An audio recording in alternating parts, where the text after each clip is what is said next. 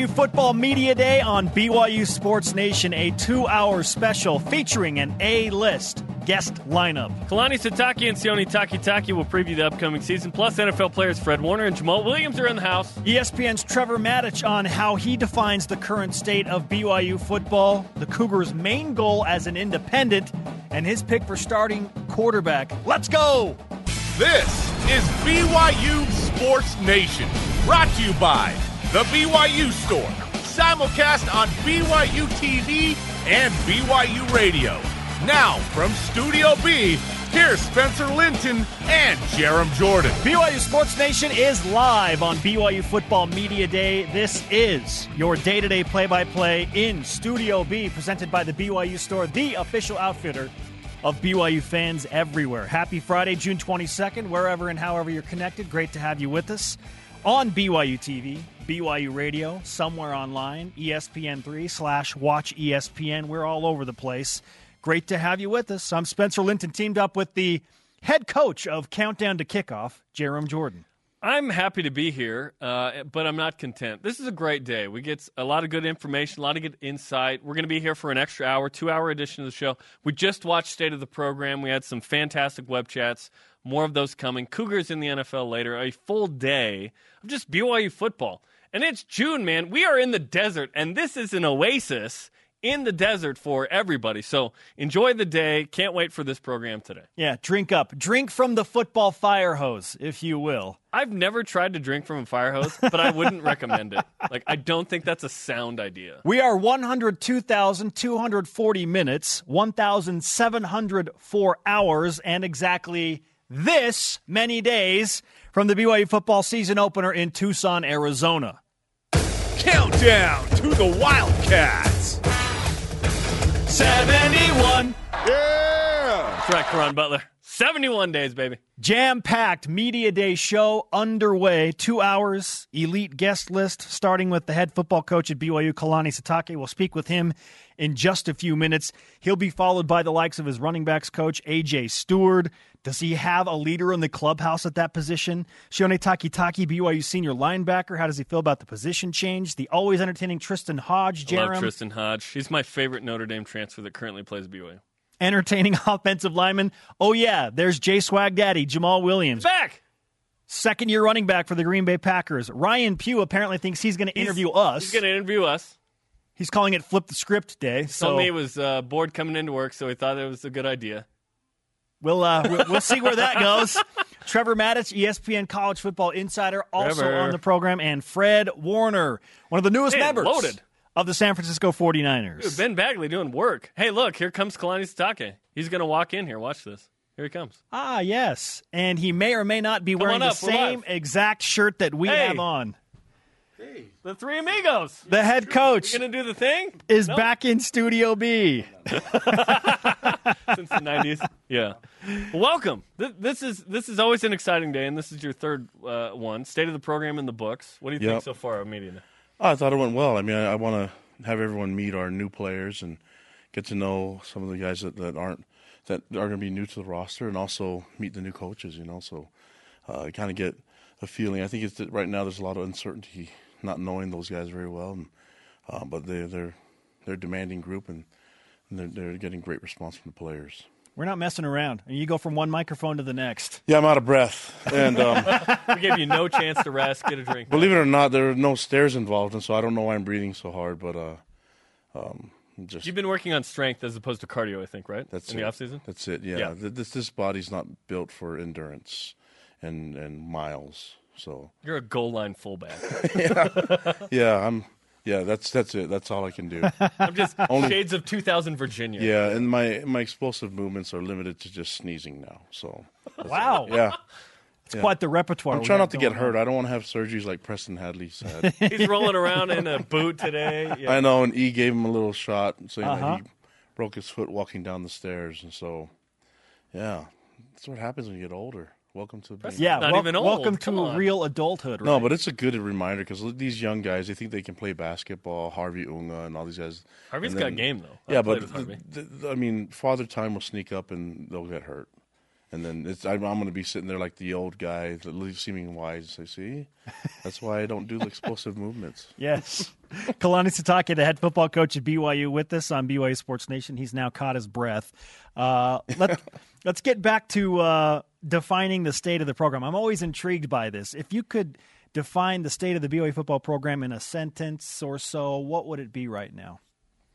We have the best fan base, and and, and um, right now we're going through some adversity, and we'll find out what we're made of. You know, I, I um, my wife showed me this quote, and I think it's it's it's really fitting. It's just uh, there's a lot of people that are underestimating us right now, and it's it's nice to know that they're not our fans. You know, and uh, but from the outside they they are, and, and I think it's okay to be in this position. I think it's okay to have a chip on your shoulder and an axe to grind, all that stuff. I, if you find it a lot easier to motivate your players to, to prove something, um, and so we're, we're really excited to prove ourselves, and um, you know, we understand people will underestimate us, and it'll be fun.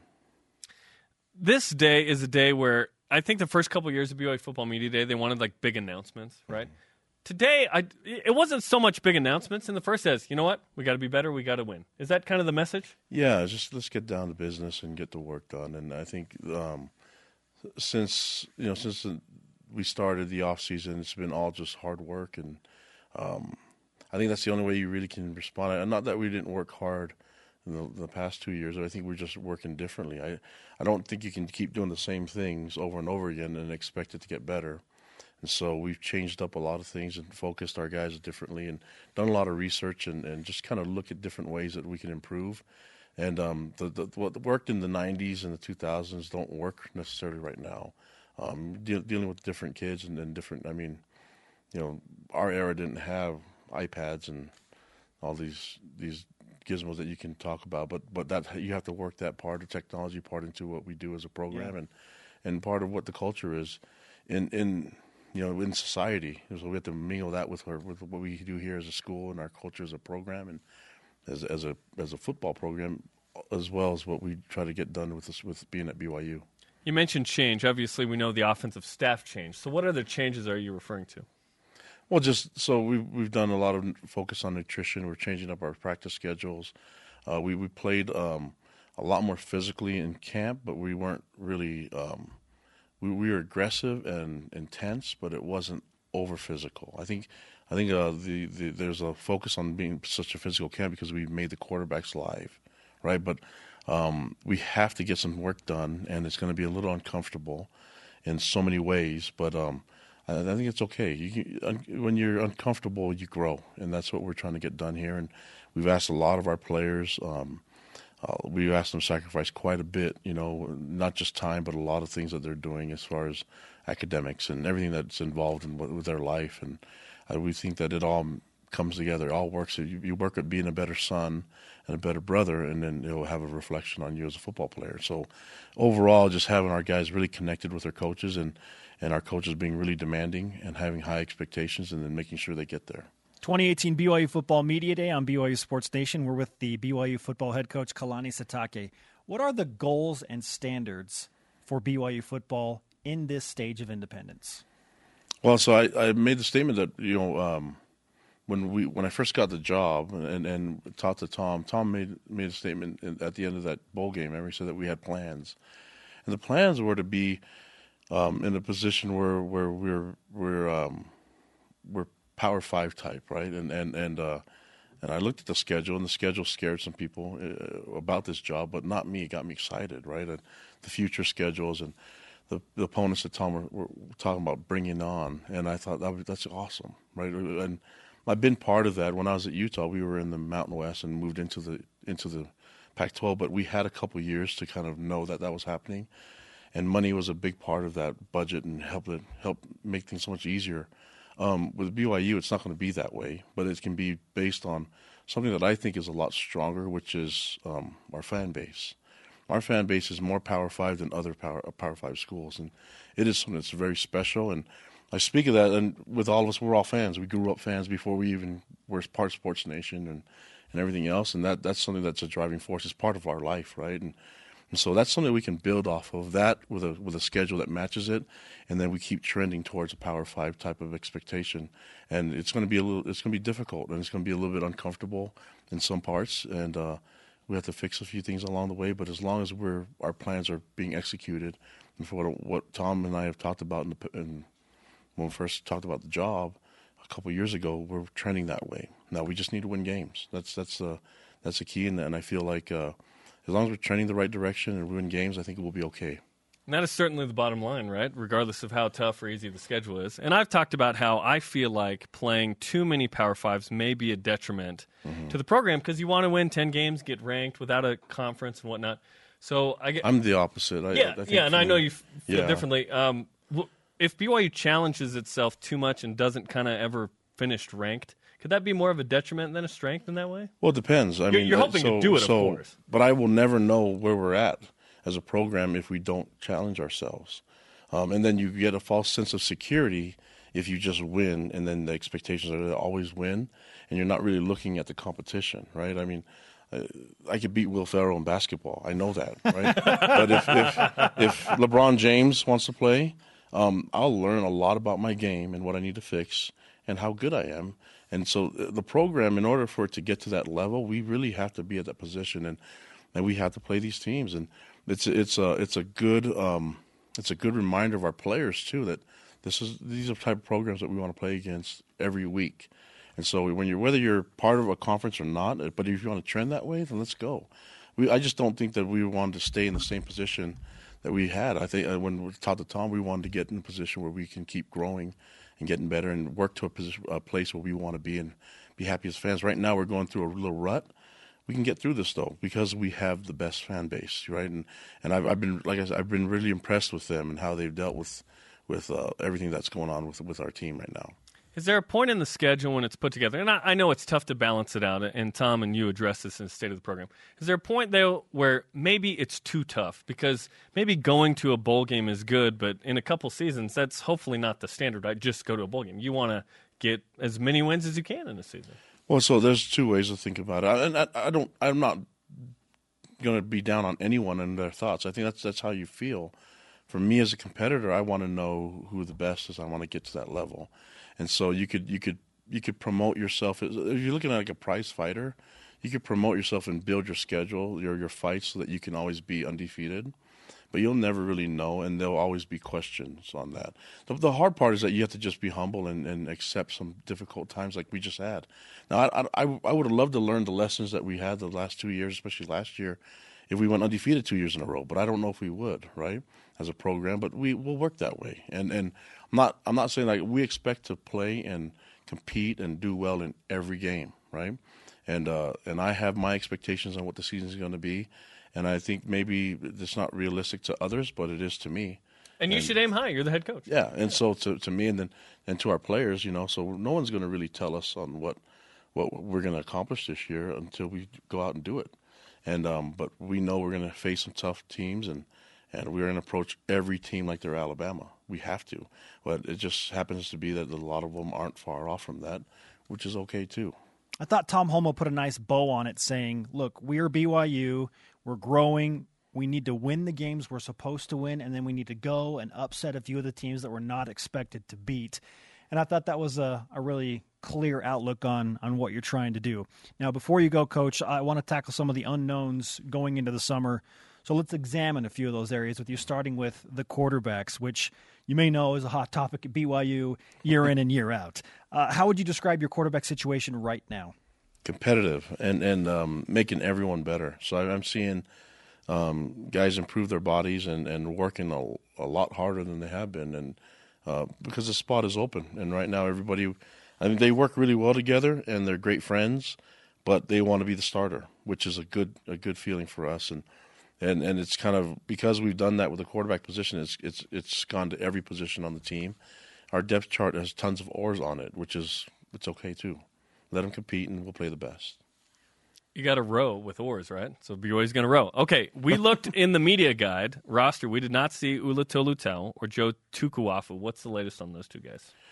Well, I'm not going to speak on anyone in, in, in, um, individually, but I'll just say that attrition happens in, in, the game of football, and but for various reasons, you know, and, and uh, I want to keep it personal for the for all the individuals involved that are no longer on the roster. There's a there's always so it's kind of open and it varies so much that that um, guys guys are we're anticipating a lot of those guys being back, but um, that depends on a lot of things that that has happened in the next little bit. Now, I won't speak on them specifically, but I'll just say I love all those guys, you know, and and um, and we've we've been through this road before, and so we'll, we'll just try to keep working with it. We have great examples of of uh, guys um, not being on a roster and being back, and and guys that have, uh, have changed some things, and we've seen guys that have moved on and had success at other places. So. Uh, probably have to talk to those individuals to get the story, but other than for me as a head coach, that's part of we have a group of guys that aren't on the team anymore, and and that's okay. How are the redshirt and transfer rules going to impact BYU football in year number one? Yeah, we could have. So, an example, I, I just think of a couple guys that Keenan Ellis could have played for us last year in those last four games and still be a freshman this year. Um, I think when you get to the point where you're like, "Hey, we're redshirting you," it's kind of you never want to go back on it. And and even if you have six games left on the schedule, guys don't want to come off their red shirt just for that because then they're like, "Well, I only played really three and a half years of football," and so this gives them um, four years and a quarter, right? So. Uh, four four years and a 3rd mm-hmm. and so that they benefit. They get to play more games, so that's good for us. And what we're trying to accomplish as a team, it provides depth and so whenever you have injuries like we suffered last year, you'll be able to use guys like um, Zach Katoa and and Keenan Ellis and others that weren't ready in August, but um, with the, with the development with the way they they improved themselves from August to October, a lot could change, and um, would, it would have been good for us to use them. So I'm looking forward to our freshmen that are coming in or return missionaries and saying, hey, your goal, even if you're way off. I mean, we had a young man come back and lost 80 pounds on his mission. And so now he has a few months to get ready, and hey, you can play in the four last four games. 80 pounds? Yeah, I, I need to go on that mission. is this who I'm thinking or somebody else? This is well, this, uh, it was the Barrington. So yeah, Clark, Clark. Barrington. Clark Barrington lost, lost 80 pounds on his mission. I think he's is he gaining. still an offensive lineman? Oh, he's going to be an offensive. lineman. the mentality to eat still there. Yeah. Just didn't have the off. like I look like a tight end, but I'm yeah, yeah. But I mean, he'll be. Well, they'll be fine, but just it will take wow. some time. And I mean, I think I can prove that he can gain 80 pounds easily in, in months. So, Coach, always a pleasure to have you in Studio B. Thanks for uh, answering the tough questions and being with you us. You guys are awesome. Day. Love you guys. Thank Good luck on uh, the 28 other interviews you have the rest of the day. Oh yeah, I can't wait. Time to run. I'm gonna get be out of. Here. You used all the good answers uh, with us. We appreciate it. Coming up, linebacker Sione Takitaki. How much will an improved offense help the defense? And has anyone separated themselves in the running backs group? How close are the coaches to picking a starter at that position? AJ Stewart is the guy coaching up that group. He'll offer live oh, insight oh, into our inquiries next. This is BYU Sports Nation. Got all the answers. Look. BYU Sports Nation is presented by The BYU Store, the official outfitter of BYU fans everywhere. Right after us at 2 Eastern, watch web chats uh, Between the Lines version with Lauren McLean on the YouTube and Facebook pages coming up. Also, uh, Spencer and I will do web chats. Uh, Spencer in Korean with Corbin Kaufusi. And I'll chat with Matt Hadley and James Empey in Portuguese coming up later as well. You want me to teach you how to say American football in Korean, Jarom? Let's hear it. Mishik Chuku. Mishik Chuku. Yeah. I love the uh, very accented the way, the way, you say that. Yeah, very well done.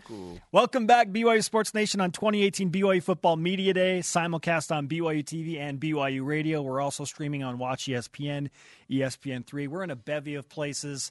However, you're dialed in, it's great to have you with us. Follow us on Twitter and Instagram at BYU Sports Nation, hashtag BYUSN, whenever, however, you would like to converse with us. Joining us now in Studio B is the running backs coach of BYU in his first year, which is the case for a lot of the guys on the offensive staff. New to the system, AJ Stewart. AJ, welcome back to Studio B. Oh. Great to be here. Appreciate you guys having me. Are you in the best shape of any coach on the staff? Kalani kind of alluded to that. Uh, I think he's giving me too much credit. I had two donuts for breakfast, so I saw you eat those. I too. think, yeah, there's a couple guys who I think who who can give me, and uh, I mean, it just depends on what we're talking about. We're talking weight room. We're talking yeah, running a mile. Weight room. Who's who's the strongest coach? I'm I'm gonna probably go with Harvey Unga. He he's a sleeper. He doesn't really look like it. If he if he were to eat a little bit better, I think he would. But he can he can toss some weight around. Yeah, Speaking of donuts, right? Yeah, Okay, so it, you guys play pickup too, basketball. I think, For sure. right? So Oh, who's, yeah. who's the best basketball player? Is it Harvey? Because he's a. I played with Harvey. He's Harvey good. can go. Lefty. Harvey can go. So we we like to call ourselves like we're like LeBron and Kyrie. You know when they, when they won. So you don't get along? We do get along Oh, okay. when they got along. Oh, when they you know. along. 2016 Cleveland edition. Yeah. Yeah. But we, we so we, we have that relationship So where who's we Kyrie? Who's making the game-winning three in Game Seven? I say Harvey. Oh, come on. Harvey's Kyrie. I'm I'm more of just the setup man, you know, but but I can I'm I'm known to, to be able to carry us if we need to. as well. Okay. Very nice. Very I'd nice. rather be LeBron too. AJ Stewart with this BYU running backs coach.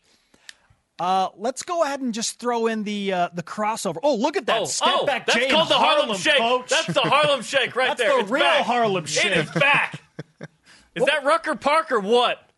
What was that experience like? That whole Harlem experience, Oh, not just oh, basketball, but but being back. That is sweet. Oh, the the Harlem experience was amazing. It was it was great just to get around those those uh, kids and and just see our really the greatest part was just seeing our players, um, and really the kids thought they were getting something out of the experience, but we were all like getting more than they were. You know, just seeing how much of an impact we have, and sometimes you take it for granted. You know, we're you know just driving around the streets of Provo and go you know going back and forth to work or to practice and things like that. You don't really uh, it doesn't really sink into how many you know people kind of look up you know to you and look forward to you know con- having contact with you and, and just the type of impact you can make um, in, in our community. So it was just it was really great experience, um, and our, all the coaches' wives got to come and things like that. So it was it was just a great overall you know family experience uh, for our program. Yeah, it's awesome because LaVell Edwards goes there on a mission, and then this continues like 15 years later, which is awesome.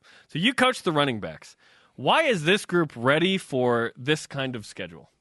I think these guys they've put the work in um, in order to to be successful uh, with the schedule like this. I always tell them, don't don't be satisfied with with where you are, and I think those guys take the challenge every single day to get a little bit better. And not only is is their their work ethic there, their attention to detail is, is getting to where we where we want it to be. Um, there's going to be about three or four plays every game that we're that are going to make the difference. And and what our job is in this off season r- right now is preparing those guys mentally for those um, those three or four plays, and, and we have to be ready to capitalize on those things. So I think they're all uh, they've been really locked in. They've been putting in work. You know, we leave the office, you know, at seven o'clock at night. We see guys out there. Uh, you know, playing catch. We see guys out there doing drills on their own and things like that.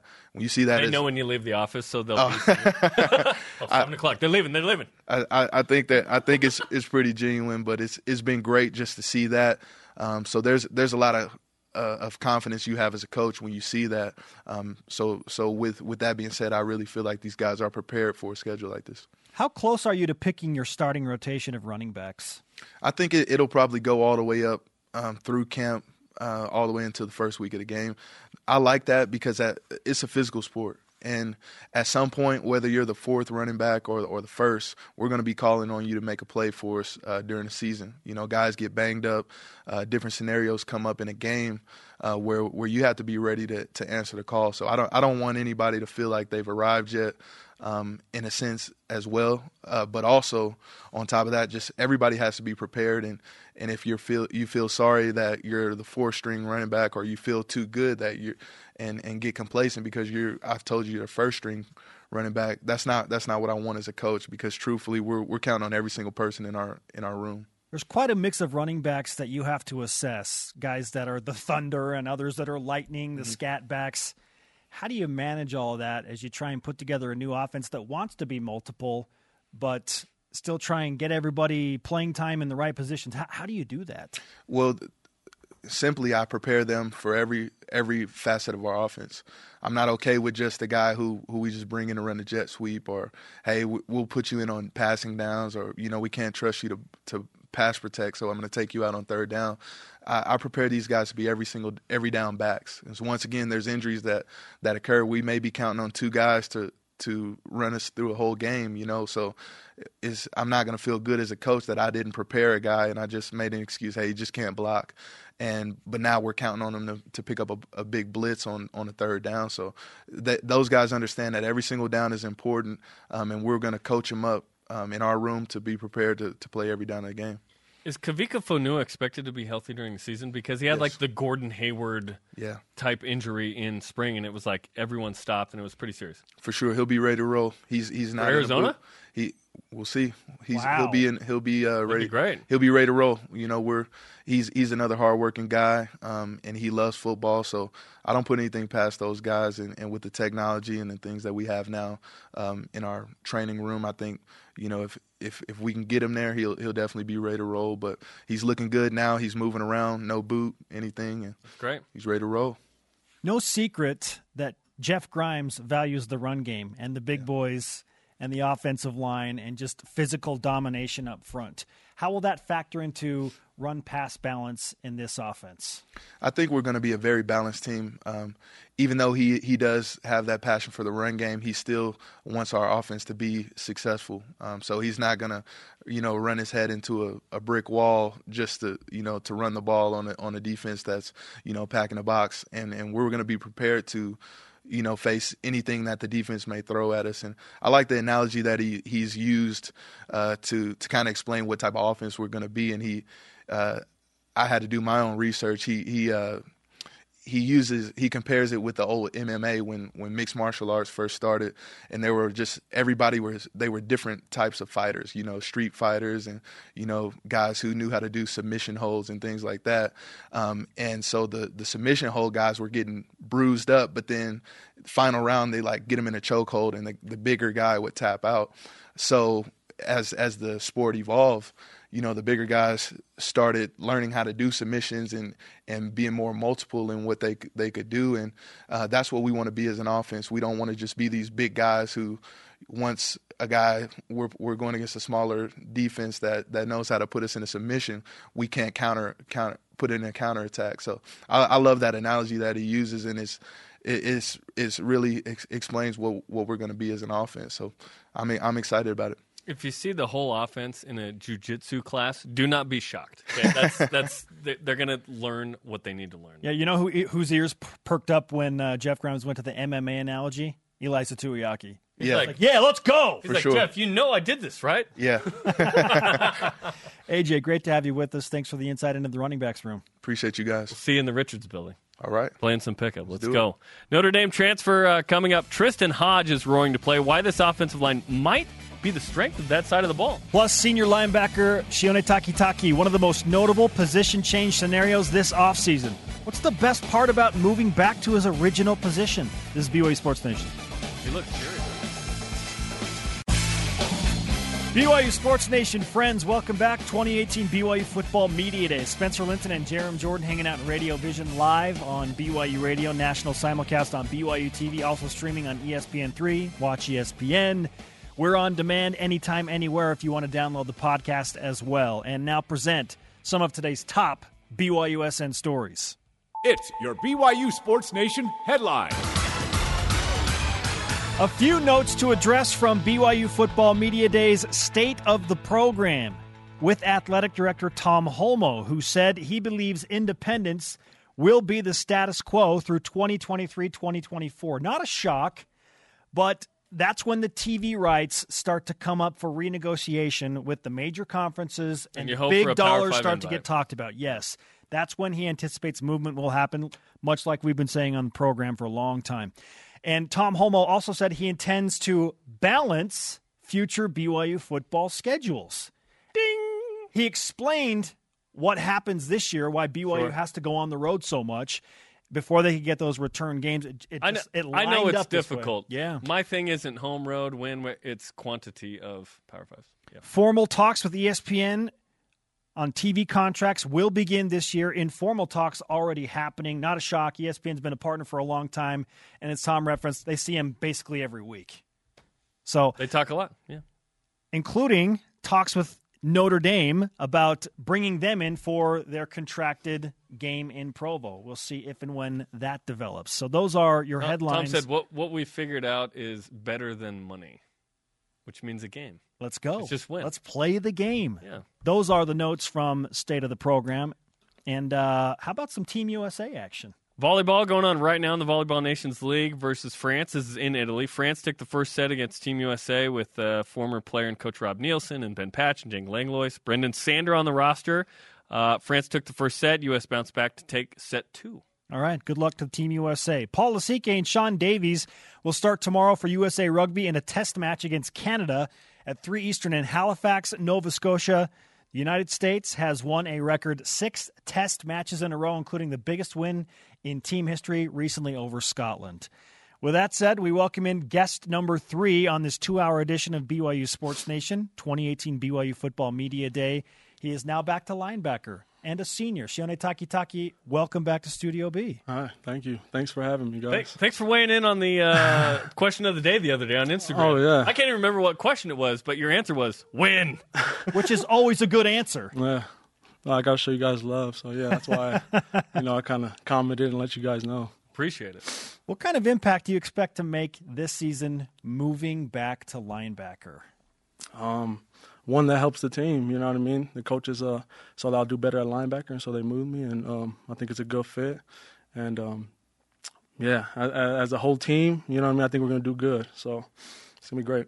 Where are you best at linebacker? Is it rushing the quarterback? Is it in coverage? Obviously, you want to be good at all of it, but what's your strength? Uh, I think right in the middle. You know what I mean? Not not too much in coverage and um, not too much rushing, but right in the middle. I think is is best for me, um, coming from a little distance. But yeah, I think that's where the coaches see me, and, and I think it's a fit. Now you get a running start. Yeah, just a little bit. Last year was uh, a mismatch of sorts, and you hope to win with quickness. Yeah, Now you can uh, get that running start. Exactly. Sione Takitaki with us on BYU Sports Nation. Who will surprise us at linebacker this season among your teammates? Man, there's a lot of them.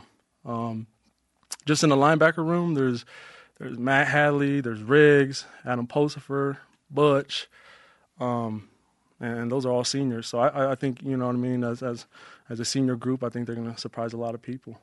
Zane Anderson's been And, and, safety. and Zane, yeah, and actually Zane, I forgot Yeah. Zane, but he's going to make a big impact too, man. He's he's he's a he's a great player, fast, and uh, he can cover, you know, kind of like Fred, and so he's going to help us out a lot. Are you on the strong side or Sam? Is that So I'm I'm on the weak side. you're on the weak side? Yeah. Okay, so Flash Flash is the strong is side. the strong side. Zane sir. will be on that one. Um, what Fred Warner's gone. Obviously, it's hard to fill Fred Warner's shoes, but how do you guys feel like as a group you can fill those shoes? Um, as a group, I think we're going to do good. You know what I mean? We feed off of each other. Um, like I said, there's a lot of seniors in that in, that in that room, and so there's a lot of leadership that, that comes behind all those guys. Like like I named them already. You know, Adam, all those guys, Butch, um, Zane. You know, Matt's been here 18 Matt- years. Yeah, Matt's been here. So you, so we have a lot of leadership in that in that team and in that uh, position group, and I think we feed off of each other really well. Who is the outspoken leader of the defense, if there is one? Um, I wouldn't say there's actually one, but uh, there's there's a lot of guys. Um, Tavita, Monga, Corbin, um, Butch, uh, Matt Hadley, Adam, uh, myself, Zane. So there's there, there's not just one guy that's uh, really outspoken. There's a lot of us. So I think that's what makes us pretty special. Last year was quite the anomaly offensively for BYU. It was a real struggle, obviously, and that's been you know discussed. But uh, if the offense is is better, and we all expect it to be better, how will that help the defense in terms of how aggressive you guys can be? Um, I think it would help us out a lot. You know, just not being on the on the field a lot, um, saving our energy and uh, points on the board. So I feel like when there's points on the board, you know, as a defense, you run out there knowing, hey, we're up. You know, tied seven seven or 7-0, You know, it'll give you more energy. And um, yeah, the offense is looking nice. So I'm I'm excited about that. You got a big smile on your face when you thought about the offense. Why is that? Oh man, they've been working extremely hard, man. You know, I see it um, day in day out, and you know, I'm, I'm, I work out with them, so I see them, you know, grinding every day. They're putting in the work. Um, one, you know, um, the offensive line group just just alone, man, they're, they're like they're like this. Um, after our workouts, an hour later, you know, they, they work out as, as a group again and get a cer- second one, and they've been consistent with that. So, as a guy like me, seeing that, man, just brings joy to me. Do you really like it when the offense is performing well? Because that means that typically they're taking it to the defense. You know, they, I, I, I actually I, I like when the offense is perform, performing well because uh, that means that we're better as a team. You know what I mean? And uh, we compete every day, so I love that too. Who's the hardest? Uh, and I hate the phrase "skill position," as if the other ones are unskilled. That's not fair. Um, we'll talk to Tristan Hodge about how much skill they have uh, coming up. But who's the hardest skill position player on the offense for you to defend, in your opinion? Whoa, guys, putting me on the spot. There's a lot of them. You know, I can't really pinpoint one person. Um, but when someone's lined up in the slot, I would say uh, Aleva Hifo, Micah Simon, guys like that that are really quick. Um, Inoke, just those little quick guys that when they put them in the slot, yeah. I haven't seen him too Um, much yeah, but he he'll he'll surprise some people. But yeah, when they're when they're lined up in the slot, it's hard for guys like outside linebacker like me to um really you know when they do those quick slants or quick outs, you know, to stay with him, you know, because they could just dump it real quick and get you know a couple at yards. At that point, you say, Zane, yeah, come, come over here, Hey, man. get over here! and that's why over here! that's why Zane's you know guarding all those guys, and uh, he's coming down from safety, so he can really move with those guys. Tell us about the safeties too, because uh, you know Zane's moved out, but there's still some experience in the back end with Tanner Jacobson and Austin Lee is a pretty good athlete as well. Mm-hmm. Um, dang, the safeties, they're great. They're doing good, and uh, you got guys like Troy Warner, Diane, who are, are going to the safety position, and um, they're they're going to play hard. And and there's even other guys, you know, Gavin Fowler. I'm talking about as whole, and like you guys said, Lee. Man, those guys are working their tails off, and uh, when we run PRPs and things like that, you can see the, you know, the, the you know the greatness that that's you know on on the on the come. So all the safeties are, are, are working really hard. Who's leading the? Te- is it a text group that you have to organize player run practices? What's the communication? Um. So yeah. Uh. So we have um, a group of just the seniors, and then uh, we'll relay the message. Hey, PRPs at this time, and uh, relate it to the position groups, and, and then you have your linebacker position groups, um, group chat, Who's O line, you know, D line. Yes. Who's initiating that conversation? Uh, hey, we're meeting at seven. Uh, yeah, it's kind of it's kind of all. of. Sometimes uh, Butch will say it. Um, sometimes Zane will say it. Sometimes I say it. Adam, like it's not really one person, and that and, and that's really good. You know, when That all of us can really feed off of each other and let it, let each other know. BYU Football Media Day 2018. We're talking with senior linebacker Sione Takitaki on BYU Sports Nation. How do you view the challenge of probably the most difficult road schedule in BYU football history? At Arizona, at the likes of Wisconsin and Washington and Boise State and Utah. How do you view that challenge, knowing that you're going to go on the road and play so many top level teams? Um, I like it. I view I view it as a good thing for BYU, um, for us as a team coming off of four and nine. Um, so yeah, I, I think uh, it's great for us to go out there and compete against uh, big teams. You know what I mean? You don't want to keep playing not so good teams. So you know, scheduling all these big teams and uh, going on the road is, is a good thing for uh, for our team, our program, uh, what we represent, BYU, Built Not Born, all that stuff. You know what I mean? To show show the world what we got. You know. Built not born is the kind of mantra you guys have taken. T- when you make a T-shirt, it's official, right? Yeah. So, w- what's the origin of why you picked that phrase? Um, it's something that that represents BYU. You know, you come here, it's really hard. You know, nothing's given. We have to live the honor code. You have to live a lot of things. You know what I mean? And and you're built. We you build up for it. You know what I mean? It's not just going to be given. It's not easy. Kind of like a, a zoo tiger. Um, we kind of use this um kind of this story a lot. Zoo tigers, they kind of you know stay in their cage, stay in their area. They get fed a lot. Um, foods on this time, this time, this time, and and so we're like jungle tigers. We we we look at ourselves as jungle tigers, being out there in the wilderness, have to hunt, you know, have to work, things like that. So I think it's it's a great um, phrase and uh, something for the team. So All right. I like it. I'm hungry thinking about it. yeah, man. I wanna eat a little bit. 10:42. It's a little early. yeah. How has the culture shifted in six months from going from a disappointing 4 9 finish to now where you are moving forward? What's been the biggest difference in the culture shift in the locker room? uh, work hard. Everybody better bring it every day. You know, everyone knows coming in every day. You know, we had a four and nine season. You know, you can't, you can't, you can only go up from there. So bring it every day. And um, it's uh, it's kind of funny. Today we just got music in, a, in the weight room. You know, we were working out with no music um, throughout this whole you know off season training, and we're kind of like, man, when are we gonna get music? When are we gonna get music? And uh, today we just got music, and everyone's amped up, going. It was going going crazy. You know what I mean? Because You had to earn we, it. Yeah, we had to earn it, and so a lot of things are earned, and um, I like that. You know, Coach Kalani and everybody, uh, you know, instilling that into to us players, letting us know that uh, it's different now. You know, we're gonna work for for everything. So Nuu made you earn it. So yeah, Did you know that you earned it, um, or just randomly? Oh, okay, now's the time. No, I guess, I guess we earned it because today when we came in, they turned on the music and everyone, whoa, we got music now. A lot of chahoos. a lot of childhoods, man. Everyone's going wild, running around. What song was Yeah, playing? what song? Oh, it was techno. So Okay. yeah, Whatever. It's hey, music. it's music. yeah, Music. You're like, It I'll could take it. Yeah, it could have been country. It could have been anything, right? We all would have been excited. So yeah, it was techno. And we're, we were pretty excited. Who reacted the strongest? Um, I would say me and Butch. We were, uh, we were going crazy because you know any music, man, you're working out, and uh, any music can help. Something. Yeah, something. Something. Even a podcast. Exactly. Jeez, NPR this. Exactly. There's some juice back Get in the some weight juice. room. Exactly. Get some Oh, juice. Sione, great stuff, man. We're excited for what the defense holds uh, in the 2018 season. We appreciate you being with us in Studio B. All right. Thank you guys for having me, man. More responses too on Instagram. Hey, yeah, You hey. can always weigh in. I'd always comment for you guys, man. Thank you. guys. Thank you. Coming up, Jamaal Williams is back from Green Bay. Is he going to start at running back this season for the Packers? Yeah. Do they have a running back by committee approach? Not anymore. We'll find out. And more interviews to come, including Tristan Hodge. But next, we can't, just because it's BYU Football Media Day, we, we can't ignore the World Cup date, right? No, we got Croatia. Our team is legit, man. Especially in Croatia, destroyed Argentina yesterday. This is BYU Sports Nation on BYU Football Media Day. BYU Sports Nation is presented by The BYU Store, the official outfitter of BYU fans everywhere.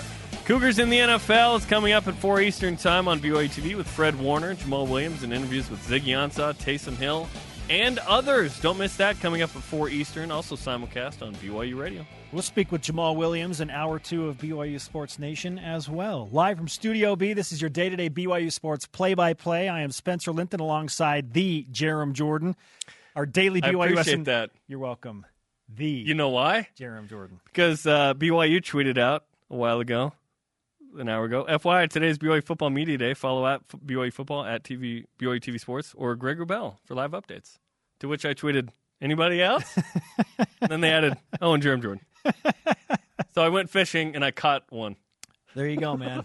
there you go. Anybody else? Our daily BYU Sports Nation rebroadcast airs weeknights on BYU TV at 6 p.m. I'm Eastern. pathetic, You got what you wanted. and I know it. That's You thing. got what you wanted. I did, and I'm appreciative. I realized something yesterday. The BYU Sports Nation karma has Oh. transcended to Oh. new levels. It went uh, international. it's transcended to new levels, which takes us to our World Cup date. Listen to this Croatia, who we randomly selected with the law firm I think fate. of. Bagley and Hanson. That's not real. Croatia, our randomly selected BYU Sports Nation World Cup team, beat up on Argentina and Messi 3 0. Croatia How about that? has advanced. They have advanced to the elimination Our round. team's through. Let's Croatia go. went through. That's what's up. Ranked 20th in the FIFA rankings beginning the World Cup. Now they're making some noise, leveraging the karma. In a way we haven't seen before. Now that uh, like their third game in round robin play, they, it doesn't matter what They happens. play who? Iceland? Yes. Iceland down 2 nothing to Nigeria right now. Missed a penalty. Nigeria doing Argentina some major favors right Eagles. now. Yeah, exactly. Wow. There you go. 3 0 over Argentina. Any questions, my friends, about the power of the BYU Sports Nation karma? Only when it doesn't work. Coming up, Jamaal Williams and Fred Warner will join us. How can BYU get more guys like them in the NFL? Preston Hadley is on a scooter. We're going to find out matter. about what happened Here he comes. and how he feels about the shot that Kalani Sitake took at him in State of the Program. Yeah, he's, he's scooting in here. This is Here BYU. Sports Nation on BYU Football Media Day. PG's finest right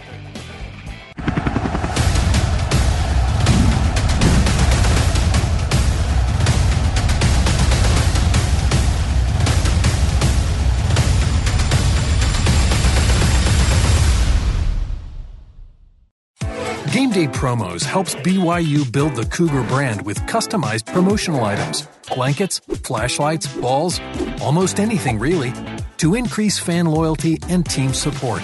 Businesses can do the same thing, carefully selecting items that Game Day Promos can customize with any brand. The result? Gifts to reward customers. Licensed promotional product vendor for BYU. Game Day Promos. Beyond sports, beyond expectations.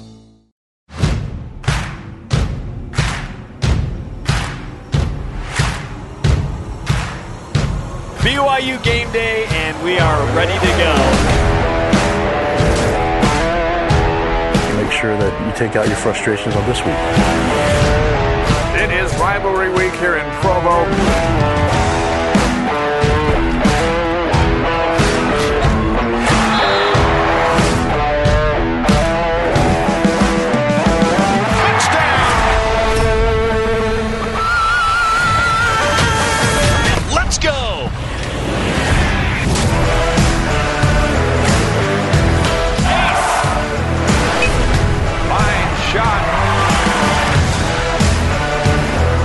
Playing against greatness, you have to be perfect.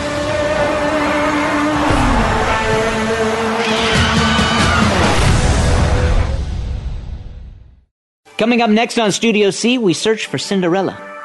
I'm right here. Oh, that was easy. Yep. This really isn't that good of a story. No drama.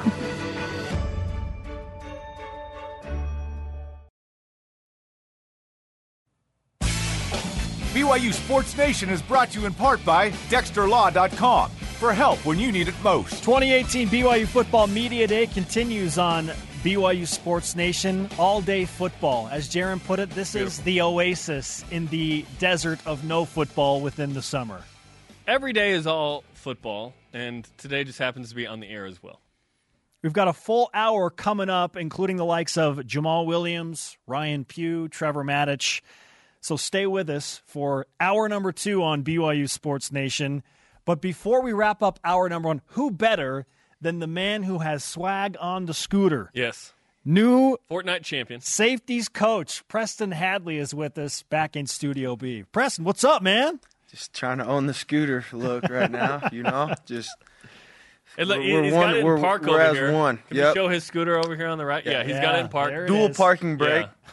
Dual parking Wow. brake. dual parking brake, Front and you know. back. Okay. Oh, you're Yep. not messing Good. around. No, no one's stealing that thing. You know, little basket. You know, I catch some some heat for it from some of the other coaches, but I just tell them don't hate because you You ain't. keep your protein bars Don't and your hate- Powerade in there, Exactly. Don't hate because you ain't.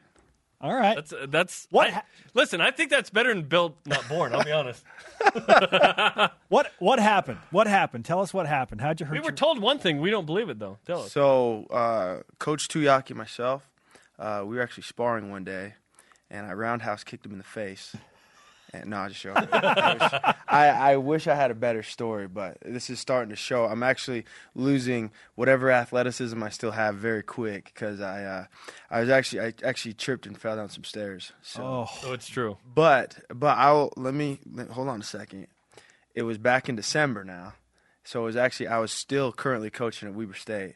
We were in our it was during our playoff game against SUU, so I'm coaching the box, and I'm running down the stairs during halftime to get to the to get to the to the locker room, and I tripped and fell. And so we all just, you know, I got looked at. We thought it was a sprain, you know, so we rehabbed it, you know, went through spring ball, you know, played in the alumni seven on seven game, playing basketball. Whoa. You just get like you just get really sore after. So I go see our trainers. I'm like, ah, man, my foot ain't right, man. And all of a sudden, so they, you know, they send me to the doctor, to get an X-ray. And I'm like, yeah, it's because it's broke. Oh. You know, so What? but I, at least I can say again, not impressive, breaking foot, falling downstairs. But at least I can say my mom didn't raise no little wussy. You know, that's all I can say. You told us when you got hired about that story, and little did we know that. you Yeah, had a yeah, broken right. If, yeah, pull, pull out the archive, man. Well, I- hurt, eh, man. Yeah, it's just again, you know, not one of the Jeez. one of my more low lights in life, but you know, I just try to take it, and the Lord decided I need to be humble, so there we are. Let's hope your safeties have better footwork than you. Uh, but Oh, now, now that come on. that was too easy. You set me up. Come on. Um, but tell us about your group because this is a talented group, and you've actually brought in Diane Ghanwoloku and Troy Warner to add to the ranks. Yeah, so I, I call Diane Diane Lake. So I've known It's a lot Diane since he was a since he was a freshman in high school. So I'm like, I met you as Diane Lake. I'm gonna call you Diane Lake. right? You're not you're not get that Hollywood stuff out of here, man.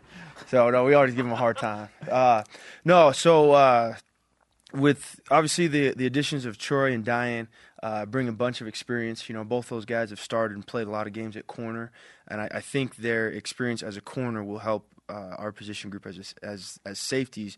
You know, just with their experience covering guys, and, and you know we play a lot of man coverage here, and so uh, being able to play man coverage on on and where teams are going to try and attack us with mismatch in the slot. You know, I think both of those guys are, are big physical guys who are going to be able to to be effective. And then again, another one that a lot of guys, a lot of people probably uh, haven't heard much about is Austin Lee. You know, Austin actually came out of, of spring as one of the starters at safety. Now, now Troy, you know, he's still rehabbing his injury that he sustained last season, and so it's going to be uh, it's going to be a good competition between the three of those guys and some of the others to to compete for playing time. But um, I always tell them all like we need at least four at least four safeties to to win. You know, last season I you know we actually ended up having four different guys start throughout the season. My last season at Weber for for whatever reason, but just in college football you need depth, and so uh, that's one thing. Um, I've been fortunate to inherit as as the safeties coaches, inherit a group that, that has depth, and, and so we're we're excited. All right, we've got about 30 seconds left, but uh, you played a lot of zone coverage when you played for Bronco Mendenhall at BYU. Now you're coaching man coverage primarily. How has that shift been for you? Uh, I think one thing that's helped me is we were primarily a man-based defense up at Weber State, and so just implementing some of those man principles to what we're doing here, uh, I, I think it helps. So two different things, but I, I think it's good just to to have diversity in, in what you do. So um, it's I'm excited. I mean, we got the players who have the athleticism athleticism to do it. So um, I'm, I'm confident in it. I mean, man coverage is a great defense as, as long as you have the guys, which I think we do. Well, you need to heal up so you can coach these guys up. Okay, so take it easy. Stop. Don't play on a broken foot like you did for months. Man, you can still play the games on in, your phone. in here, in here, and here. I feel like I still got it, but the reality is, I'm, I'm very much old news. Well, welcome to our world. Former, There's plenty former of room over intramural- here, Preston. Former intramural flag football teammate. Thanks for Yeah. being with us, man. yeah, always Thanks, a pleasure. Preston. Coming up in hour number two, Jamaal Williams, offensive line coach Ryan Pugh, and NFL rookie Fred Warner. Hey, don't forget about Trevor Matich as well. Huh? Oh, here it comes. Oh, there Look at is the J swag. Oh, oh, oh. This is BYU Sports Nation, brought to you by The BYU Store, simulcast on BYU TV and BYU Radio. Now, from Studio B, here's Spencer Linton and Jarom Jordan. Hour number two of BYU Football Media Day on BYU Sports Nation is live. This is your day to day play by play in Studio B, presented by the BYU Store, the official outfitter of BYU fans everywhere.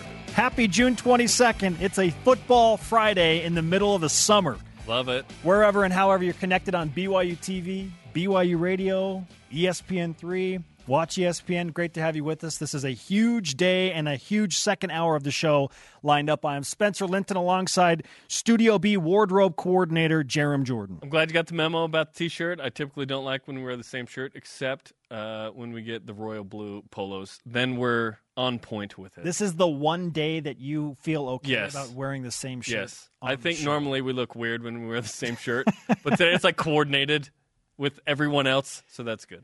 Uh, I can guarantee you that our next guest has on something that only he has. I, I don't know that anybody else in the world has it. His name is Jamaal Williams, and He's he, back. He brought the fanny pack back. Jamaal, up, welcome dude? back, man. What's happening? You want to show us the fanny pack? You Oh, good? you already know what I want to show. Okay, yeah, See get, it? oh, wow. Look at that thing. it's got the Green Bay Packers colors like that. That's that's next level. You're You know- a trendsetter. You know who to uh, who to blame for it?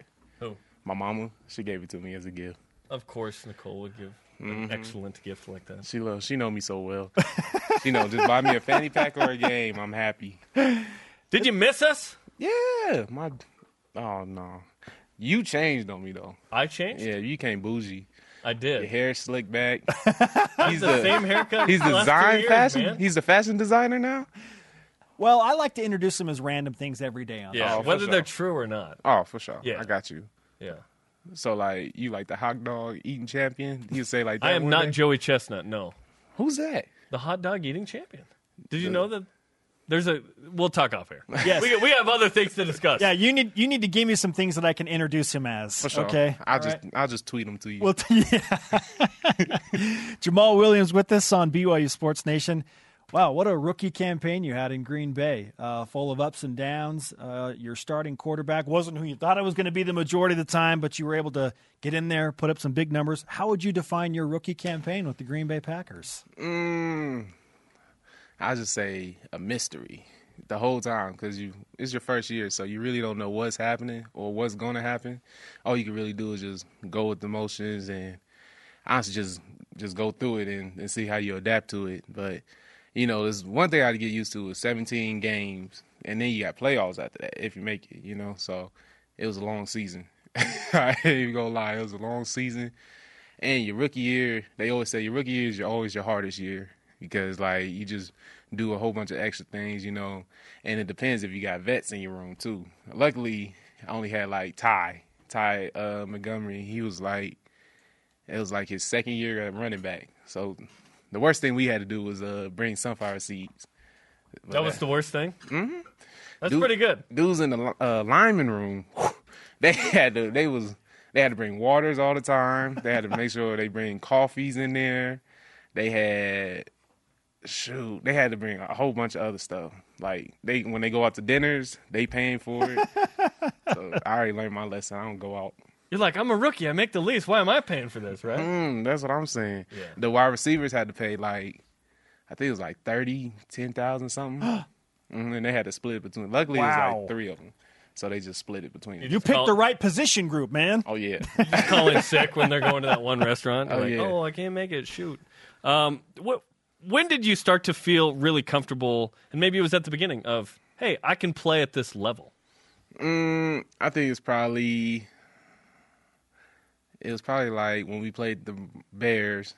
I got hurt, and then Aaron Jones became the starter. and He was pretty much like the starter for like half of the like the middle of the season. So pretty much I was just playing special teams. So I'm on all the special teams, and I'm like, if I'm not getting no reps at running back right now, might as well just go 100% and do what I can on special teams. So I literally I just run into a dude's face, like run, just run into his chest. If that's all I'm doing during the whole game. So then I just noticed, like you know, a lot of these dudes don't really try. If if you really just do effort, you'll be fine out there. Hmm. And then once I got my shot again to to actually be the starter again against the Bears when everybody got hurt again, you know, I was just like, you know, this is my time again to show what I can do, what I've learned, you know, from being out, being in my first year and what my coaches taught me, what the other vets is showing me, you know. So I just wanted to show, you know, I can run the ball, I can still pound it, but new things I'm trying to do now is open up my vision a little bit more, you know, help my blockers stay on their blocks or get to a block. So it's just a learning experience for me. How would you explain the feeling of euphoria of being in an, in an NFL end zone? Oh, it's well for me. It's like I blank out. I like I'll think of things to do, and then I'll blank out sometimes. I'm like, like what do I want to do? Do I just want to dance or do I want to run back? I try to after like I start getting comfortable in the end zone. I try to get uh, MC to to dance with me. He wasn't having it yet, but I'm gonna get him. I'm gonna get him to dance with me at least once. What's your relationship like with Aaron Rodgers, and what's something maybe we don't see that you see? Um, you know, Aaron's a smart dude, and he's just the goat. Really, he's just a real vet. And things about Aaron is like, especially if you know you're a rookie, he's gonna because he always testing somebody. He got audibles for days, so he he always testing somebody. Like he did it this year against uh, our rookie receivers, and like he gave him a he gave him a, a sign, like a real sign. And I was like. I was like, I don't think they know what that is because I looked over there, they was looking at each other, doing this. I was like, but this is only doing walkthroughs. And I'm like, oh, that brings back memories because he did it to me my freshman year. He like he flipped the play on me, and I, I didn't know which way to go, so I pretty much just sat there and waited to see which way he was gonna go. Then I was going to go to the left, but luckily he turned to the right, so I hit like a little baby jab. He was like, "I got you, huh?" And I was like, "Yeah." I was like, you got me. But I mean, he's a great, great teammate. Really, he just makes sure everybody's all in. He makes sure everybody's good, and you know, always talking, try to keep everybody in. Just go to the baby jab if all else fails, I know, right? huh? Baby jab? Baby jab. What do you expect your role to be in year number two as a Green Bay Packer? Um, really, now you know, run the ball from the get go, honestly, and uh, really just trying to do the best I can, and uh, I feel more comfortable just being out there. So, I really just want to show more of my talents. I just want to show more breakaway runs, break some more tackles, you know, and and really try to become the workhorse out there. Looks like October 15th, the Packers are hosting uh, the 49ers. Uh, are you looking forward to an encounter with Fred Warner on the field? Oh, Freddie. I keep forgetting he over there. Yeah. I was like, 49ers, this is only a couple of. Oh, yeah, Fred. yeah, I'm waiting for him. I can't wait. I'm about to talk so much mess, yo. I'm going to let him have it. what's, what's it like to interact and see other BYU guys, whether you played with them or not, in the league? Uh, it don't it don't feel as weird anymore. You know, you during the game, you're not really worried about them. You're really just playing the game. But if you do have an encounter with them, like during a play, after play, then you say something. But it just depends on what type of player you are. I mean, a lot of the like I be seeing vets having full blown conversations with the other team. You be like, dang, I guess In the middle of a like after the play, boy. right after the play, or a timeout or something. like They what? Be talking. How's your family, man? How's Teresa? Exactly. That's exactly what they be talking about. But it's, it, I think it's a vet thing because you know they know they already know everybody.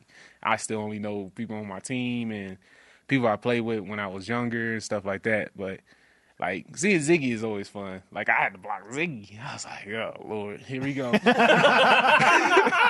And like- twice, right? 2 Uh-huh. games against those guys. I had to threaten them too. I was like, I'm like, Z, you come, bro. I'm finna cut you. I'm gonna cut. I'm letting them know it, I ain't, I can't really cut, I- but I'm, I'm just gonna give them the initiations I'm going to, but I never do though. Jamaal Williams with us on BYU Sports Nation. Uh, great to catch up with you about the Green Bay Packers. Uh, we want to get your thoughts on what you think of this approaching BYU football season because it is media day, coming off a four and nine season, which we feel in a lot of ways was an anomaly. What do you expect from this BYU team as they try and rebound? Uh, really for them to just stay together. I mean, it's a new year. You know, new year always new play, new people, new team. So really, just be ready. I mean, I'm our team in Green Bay is almost. I feel is almost in the same spot as how BYU is now. Is we didn't make playoffs, so we feel like our year wasn't as good as it's supposed to be. So right now, all we've been worried about is just worried about us staying focused and just trying to do the best we can and not whatever we did last year that wasn't good. We just flip that and turn it to something more of a positive. So I feel this year, you know, the Cougars they'll get it together. I need them to. I need them to get it up so I can talk my smack. That's important in That's the a league, real right? thing. That's a real thing. Because you know it's bad when I got Davon House. He went to New Mexico State and he talking mess to me. And I'm like, all right, bro, this is the, this is the year the Cougars got it. I'm letting you know now. I'm taking all bets, all bets for my Cougars this year. And then didn't it? uh, Devante Mays was he a running back with you too Yeah, from yeah. Utah State? Yeah, yeah. We ain't got Same draft, right? Yeah, we don't ain't have to worry about, him. Mays talking. All right. we ain't got to worry about him. He'll be all right. Skill position players uh, in the NFL for BYU is a great thing. It's great to have you and Taysom Hill and, and these guys in the league. What do you think it will take to get more running backs and quarterbacks and receivers in the NFL from BYU? Mm, I think more more than anything, we just have to just execute more on the field because everybody has the skill for it. Like I've I've been practicing with practicing with so many good receivers and and quarterbacks that I just feel we just need to in games just have to execute better. That's all, and and just showcase they their skills a little bit more. You know, because I I can remember a lot of opportunities, a lot of missed balls or balls that weren't even catchable, stuff like that. You know, those type of things is just chances for you to show what you can do. You know, so you just got to take your opportunities and and really just think about it. Like every time I'm on the field, let me go out here and, and ball out. You know, go out, die for every ball, catch every ball. It should really be more of a challenge for inside than it is for somebody else to say it. You know, you want you would want to want to catch every ball. You would want to throw the perfect pass. You would want to always get hundred yards in a game. Like, but at the same time, you just got to make sure it's still team emphasis. You know what I mean? So it's really just really just on on you. You know, so. Um, I believe in I believe in everybody that I play with that they could go and catch the ball, throw the ball, block anybody, no matter who we playing. You know, it's just all on all on how you believe in yourself and how you train yourself. Yeah, I feel like you've touched on this a couple of times now that mentally there is an aspect of I want to try harder than you. Mm-hmm. Like I'm I'm going to exert more effort than you, and uh, I feel like that uh, kind of has some some reaching bounds in all professions, right? Just oh yeah, you just you just got to spark something inside, and and you clearly have that. Like I I'm going to be better than you because I will try harder than you. Yeah, yeah. Shoot, being in the NFL, you like even in when you in college and you play a big name school, like sometimes you probably don't even know most of the dudes on the team, but you just know the name of the school. That's what sometimes will not really scare you, but get you out of your mindset. You know, so when you in NFL, you like you know certain people out there, Von Miller, Ziggy, people like this. You be like, you can't think, you know, what am I gonna do or how am I gonna stop them? You just gotta believe in yourself that you can do it because you're on the field with them. I mean, you're not there for on an accident. So, but my, my motto pretty much is everybody bleed red. No matter if they're a superstar, the GOAT, you know, the greatest player alive, everybody bleed red, you know? So I'll just go out there and do my best. And if you give me a shot and I get you, oh yeah, then you got more confidence in yourself that you could do it again. So. All right. Well, uh, you uh, were able to put together a pretty confident resume, and you're number one. It was fun to watch, Jamaal. I appreciate it. Get ready for some more dances. Wait, we've still got the yeah, number 21 hat up here, by the way, as well. I know. Still I'm old. Your uncle gave it? I'm uh, old. Think, right? I'm like, what's it called? Mid young chocolate man. yeah. I'm close. I'm old now, yo. 23. You're 23 and you're old. I know. I'm a I grandpa. Know. That's not even old around here. Come on, man. You were 16 Good. when you got to BYU. Yeah.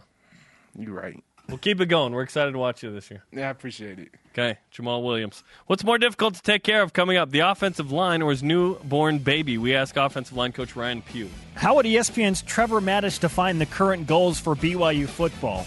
And his pick for starting quarterback in 2018. Huge show still to come. This is BYU Sports Nation. Ryan thinks he's asking us questions, by the way. Yeah. BYU Sports Nation is presented by The BYU Store, the official outfitter of BYU fans everywhere. Listen to Behind the Mic with Greg Wrubell on BYU Radio coming up from 2 to 4 Eastern Time, top of the hour. Greg will chat with both the offensive coordinators, among other guests, a loaded lineup for Behind the Mic live on BYU Radio. BYU Sports Nation simulcast on BYU TV and BYU Radio, also on Watch ESPN, ESPN3 today. This is BYU Football Media Day 2018. You know, our conversation always rolling on social media. Follow at BYU Sports Nation, Twitter, Instagram. We also have a page on Facebook, hashtag BYUSN, whenever you would like to converse with us. A third member of our BYU Sports Nation team currently floating around the facilities. That's what he normally does. And tracking down a current BYU football player Running back KJ Hall is with Jason Shepard.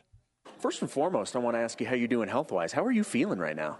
I'm feeling really good. Um, I've had one of the best training staffs in the country, in my opinion, obviously, um, helping me along the way. Um, you know, there were struggles with any injuries, but I, have come a long way and I'm feeling really good right now. So. You, do you feel like you're close to 100%, and especially getting yourself ready for fall? I'm getting close. I'm starting to sprint a lot more. Um, just the next phase is lateral, which is kind of my thing. So the lateral movements and just the quick bursts and all that stuff has to come still. But you know, these injuries just require a lot of patience and just grit. So I'm just I'm battling through it right now, but I'm feeling really good. How difficult is it to be patient in, in a situation like this? When you're dealing with an injury, that it's got to be so frustrating because you know what you're capable of, but you got to work yourself back into getting into that shape. Yeah. So I mean, last year was just it was a mess for me. I had three separate injuries that kind of threw me off my groove, I guess you could say.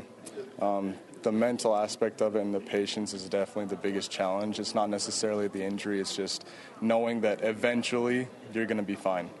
Um, but it is the patience is, I mean, patience is a virtue, and I don't think I've, I don't think I've acquired it yet. So we're still going. Everybody wants to talk about the new offense, and, and, quite frankly, most people still don't really know what to expect. What have the coaches talked to you about how you fit into this type of offense? Um,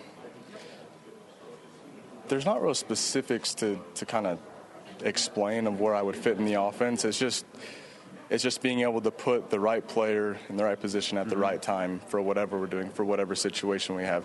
So I mean, I'm not going to get too deep into it, obviously, but um, we trust the coaches and we know that they're going to put us in a situation to win every time. So. What do you think about your position group specifically, just in general? I think we check all the boxes um, as a collective group. Obviously, we'll see in fall camp who comes out as you know, quote unquote, a workhorse. Mm-hmm. Um, but I'm really confident that whoever steps on the field will be the best guy. Well, and it's obviously a, a family affair uh, with with BYU. It, now you've got your brother back from a mission, working with the quarterbacks. What's it like to have your brother back and now in the program with you? You know, it's been awesome to have him back. Um, I've missed watching him throw the ball. of course, I was gone for two years while he was in high school, so I didn't get to watch him until his senior year, and he actually had it cut short with injuries. But um, it's been amazing to be able to see him come home, the man that he is now compared to before his mission. He was always a great kid, but it's always good to see the maturity that they gain. Um, it's been good for me personally because I do know the offense and I was in all the meetings. I didn't really miss anything. It's been good for me to be able to help him learn as well, which in turn, I mean, if you teach someone something, then you're in turn teaching yourself. So it's been really good for me and him. Just camaraderie and brotherhood. It's just been good to have him back all around. It's always a pleasure to talk with a member of the Hall family. Thanks for the time, KJ. Appreciate it. Thank you. Thank you. All right, Jason Shepard with KJ Hall, one of the running backs. We've also spoken with AJ Steward, the running backs coach. It'll be fun to watch that battle develop as we get closer to game number one, 71 days away from opening the season at Arizona in Tucson, Arizona. Joining us now, coaching the guys that are going to block for the running backs. The one Hogs. of our favorites. He's an instant classic. Yeah. Ryan Pugh back in Studio B. Ryan, welcome back, man. Thank you guys for having me. All right, let's start with this. You had a baby during spring football, and you still coached that day. What was that like? Um, thankfully, my wife didn't really know what was going on when I went to practice. She was still kind of asleep, and no, it was it was hectic, but a lot of fun. You know, it puts life into perspective when you have kids. Um, everything revolves around football in our life, and so I, I gave my wife a hard time because I did miss one practice, first practice I've ever missed in my life, and um, yeah, I couldn't miss two, so we had to be there. I had to be there at practice the next day. I was running on fumes, but it was good. It took a baby for you to miss a practice. Yeah, I wouldn't wouldn't have missed it for anything else though. it was good. You, was it a prerequisite when you met your wife that she understand love football? Is she like in on it? Like Oh yeah. She she loves Is she an Auburn gal? She is. She graduated from Auburn. Um, so both of us going to school there. Obviously, uh, huge football fan. Her grandfather was a college football coach at University of Central Arkansas um, in the 50s and 60s, and so athletics, um, she's familiar with it. Um, she knew that we'd be moving across the country. She gave me a list of states. Um, I missed all of them by a thousand miles with our first kid, so um, I'm definitely trying to make up for it now. But um, we've we've enjoyed uh, Utah so far, and, and, living here in and around Provo, and, and just the people. It's been great. How have you changed as a coach since you came to BYU? I wouldn't necessarily say that I've changed in any regard. I've, i think I've become a better coach. I think I've uh, developed more um, being around our staff, um, from Coach Sitake down, uh, our offensive staff. We work well together. Our players here do a great job of challenging us to be better coaches each day. We're gonna we're gonna raise the bar for them, make them feel uncomfortable, so that we can demand growth from them and, and they can improve. But at the same, we ask this for that in return from them. And I think they do a great job of asking great questions, um, understanding our scheme, trying to be a better football player and a better person off the field each and every day. And so that's what we want to do most. But as far as being a different coach, um, I think being a better coach here, um, challenging me to continue to be open minded, to learn um, and grow each and every day as an offensive line coach is, is something that BYU's provided for me. From last year's team to this, uh, some experience was lost in the central interior of the offensive line, and Tejan Koroma at center, and and Tuni Kanuch and Keen Norman in the guards. Who's competing at those positions? Well, we're always going to play the best five guys, regardless of position, whether they've ever played center or they've ever played guard or tackle, whatever that may be. We're going to play the best five offensive linemen. Um, we're going to find out who those guys are really quickly. We'll find out who the next five are. And so, even if you're number six and somebody gets hurt in a game, we're going to put the next best player in the game. We're not going to necessarily just only play left guard. You know, I think I believe in cross training guys. I believe in having them learn overall scheme, uh, understand techniques that you're going to have to use to play every position. Are there some some players that we're going to move less, that we're going to move more? Absolutely. Are there going to be guys who have settled in at one spot or the other? Yes. But even if you just play tackle, you know you need to know how to play right and left tackle. You need to know how to play multiple positions. But in an effort to get the best five guys on the field, it's going to require some musical chairs at times. And I don't think if anyone has looked at where I've coached and then where Jeff Grimes is coached, we're not afraid to change the lineup up front. And I think that you have to build the the cohesion throughout your group from top to bottom in your room. And so a lot of developing chemistry amongst the five guys in the in the game some people can say well if you keep moving guys around you can't build that that that cohesion. You can't build that unique bond that you have to have with the offensive line. And that that is true somewhat but you have to do that each and every day uh, with your group. And so I think that's our focus is, developing our group uh, from top to bottom, making the coaching to the to, to your worst player uh, just like he's your best. And so making each guy better um, so that you can play the best five guys. Ryan Pugh, BYU football offensive line coach, with us on BYU Sports Nation. It is 2018 Media Day. If there's a guy that understands the grind of facing and playing against a Power Five schedule, it's you. You did it week in and week, week out in the SEC. BYU, in a lot of ways, is tackling a schedule like what you saw, and particularly on the road. What's the key to getting through a grueling schedule like this? I think it's all in mentality. Um, the one thing we can control each day is our attitude and our effort in which we go to work with as a staff and then as a player and as a group offensively. We can control our energy. I think attacking each day uh, with a positive energy and an outlook to get better each and every day is what you have to start with. I don't think you can look at the um, schedule as a whole and say, well, it's this, it's the toughest in the country, it's the the weakest in the country. You have this game. I think you have to look at uh, there's a 12 you have a 12 game season. It starts with Arizona September 1st in Tucson. That's what we're focused on most. Um, it doesn't matter who we play after that. We've got to be ready to play Arizona week one. Uh, we will be as an offense and and as an offensive line especially, but you have to enjoy and embrace the competition. You want to be the best. You have to beat the best. You've got to play the best. And um, obviously having experience coming from the Southeastern Conference as a player and a coach, um, that's going to allow us to coach our players better um, for the for the schedule that we have in front of us. But even uh, regardless of just the Power Five schools, there's great. We have great schedule this season. All the teams on our schedule. You can't just say, "Well, we better be ready to play these four games or these five games." Well, we better be ready to play each and every week, and that's what I think a lot of people um, having not had experience in the SEC, they don't understand that that that grind, like you talked about, it's it's each and every week. Anybody can beat anyone on any given day. In college football, there's more parity than there's ever been uh, from top to bottom. Um, and some people might want to disagree with that, but I think that as a whole, you have to be uh, focused each and every every week to have success, and you can't overlook anyone on your schedule. And so, for us to say that we got to win these games, we got to win week one at September 1st at Arizona, and that's that's our focus. Were you a more intense player, or are you more a more intense coach now? Uh, probably about the same. Um, I was pretty intense as a player in a different regard. Um, I was intense with myself, so to speak. I mean, I I was not a very vocal uh, player. I was more of a guy who tried to lead by example, um, trying to uh, establish what it's like to work hard, enjoy, bring energy. As a coach, um, I like to think I'm intense, but at the same time, a coach, as a offensive line coach or any football coach, we're teachers, and so if I'm not teaching the game of football, um, that's what I do. That's what I want to be great at is a great teacher. And along with that comes intensity. But I think that's more personality rubbing off on our players. And, and hopefully they're able to play with the passion in which I coach with and that I played with when I was a player. What's your go to phrase to motivate your guys? That you can say on the air. Um, wow. there are too many to think of.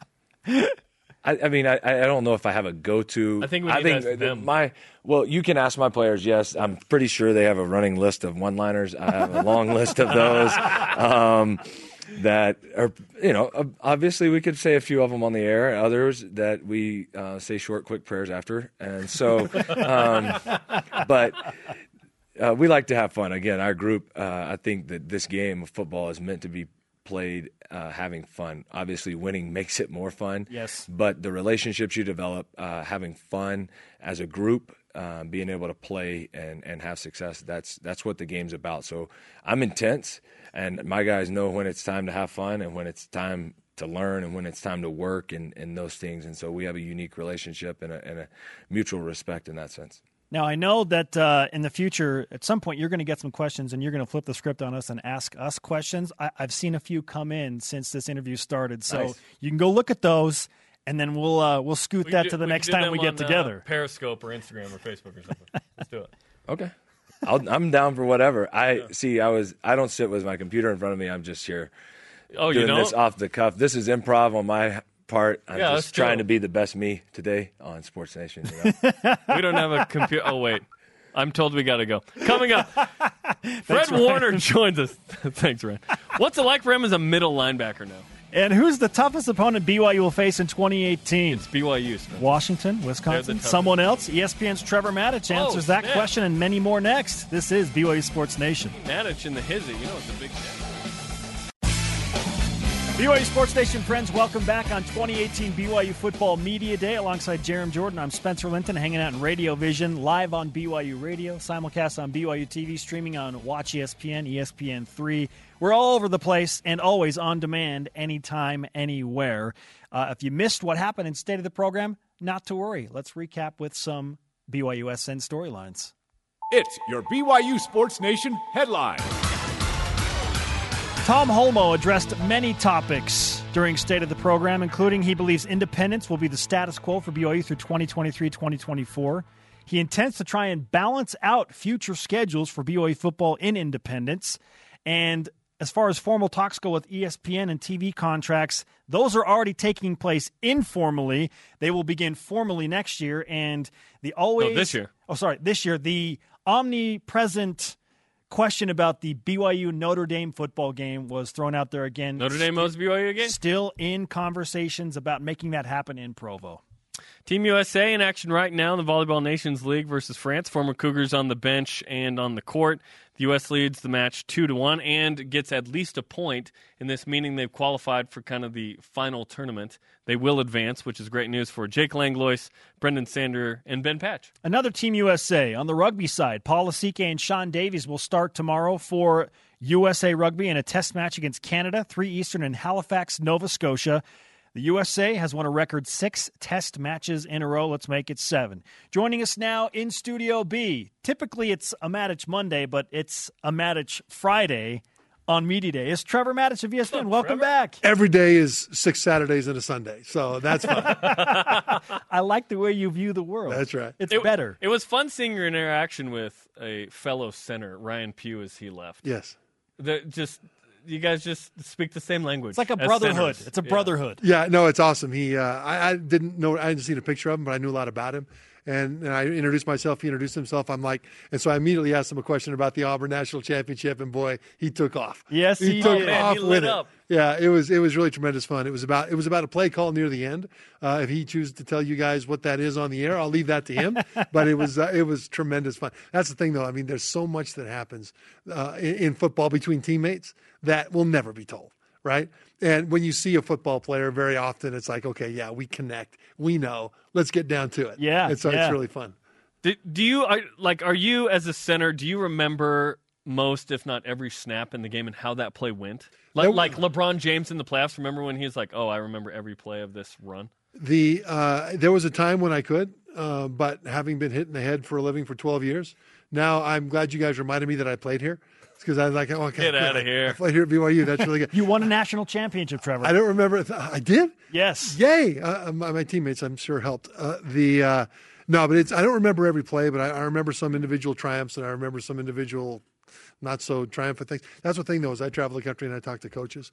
Uh, one thing about head coaches and assistants too, but head coaches especially, the the the games they win, the good moments, they remember for just a short time and then boom, they remember it, but then they put it out of their mind. It's a past history. They don't want to think about it. The losses eat them forever, forever, for all eternity. Every loss, and they can tell you every single play in every single loss. What happened? I was talking to Steve Spurrier at his office at the University of Florida just a couple of weeks ago, and we were talking about his time at Duke and when they won the ACC championship uh, at Duke, I think it was the first time in their history. And he was saying, "Oh yeah, and our fullback he got hurt, and the backup came in. Tells me the backup's name, height, and weight. Tells me the plays that he did. Talked about how that affected other people, and then these other backups had to come in, and he starts naming the backups. And then you know, in the the there was a second and three in the third quarter where you know the, the TV didn't show this, but when this guy did that." Every single mm, detail. That's crazy, right? And so this is this is football. It's consuming. It's a passion, and it's a, it's an emotional connection, which is why you remember it. Very cool. ESPN's Trevor Matich with us on 2018 BYU Football Media Day. Right now, coming off of a 4 and 9 season, yet BYU having the history that it has and a winning tradition, how would you define the state of the program? State of the program is strong. Last year was an anomaly, and we talk about that emotional connection. The emotions last year were almost exclusively horrifically bad. And so people remember those things, as they should. I mean, that's part of the passion of college football. But keep this in mind too about last year. You know, uh, people make excuses. The coaches would never say what I'm about to say. But as an analyst, you can look at reasons why things happen, good and bad. And last year was a, a cavalcade of awful that causes caused dominoes to fall on both sides of the ball that BYU just couldn't overcome, and most teams wouldn't be able to overcome. Starts with injuries. They they had three different quarterbacks start multiple games because of injuries at the quarterback position. Who's going to overcome that? By the way, unless you're Alabama, that's got depth like crazy. BYU is is more of a normal football team, right? Running back position was decimated by injuries. Um, so they couldn't get any continuity in those positions. The receivers too often didn't fight hard enough for balls. Now, not all of them, not always, but enough that opposing defenses didn't worry about BYU receivers last year being able to consistently beat them deep. So what they did was they attacked the line of scrimmage like crazy. Quarterbacks rotating in because of injuries, running backs rotating in because of injuries, receivers not scaring defenders deep often enough. Some individuals did some good things. They are now attacking the line of scrimmage on run and pass downs. That made the offensive line look a lot worse than it was. That held the score down. And in eight of their losses, they only managed 17 or fewer points. So the defense doesn't have a chance to get short fields from turnovers as much because you get turnovers when the opposing quarterback has to throw. And you can cause him uh, to make an errant throw because of pressure or a strip sack in the pocket. Many turnovers, if not most, happen because you're pressuring the quarterback, but it's hard to pressure the quarterback when he's just like three steps gone, three steps gone, because they have the lead, right? So this dominoes that all fell, all added up to the season that BYU had. Now, that's not making excuses. They would never say this because I think the coaches and the players would think that's an excuse. But actually, it's a reality and it's an anomaly. This year, if they stay relatively healthy, if they get an even break with injuries, I think things are stacking up for BYU football to perform at a level that'll make the fans, fans proud. If BYU played Arizona this week, tomorrow, for example, who do you think would be the starting quarterback? That's the big question right now with this team.